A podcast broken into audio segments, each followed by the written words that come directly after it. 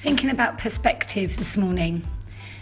Have a little moment to think about something that might be bugging you or something that you feel actually you handled really well. Consider what the change was in the perspective that you had around that situation or that something that was happening. Only you can truly decide how you respond to something. You can't change what's happened in the past, but you absolutely can change how you respond and react to whatever situation is happening in your world. Only you have the choice of how you're going to respond. So think about your perspective and what things help you to have a more positive attitude and perspective each and every day.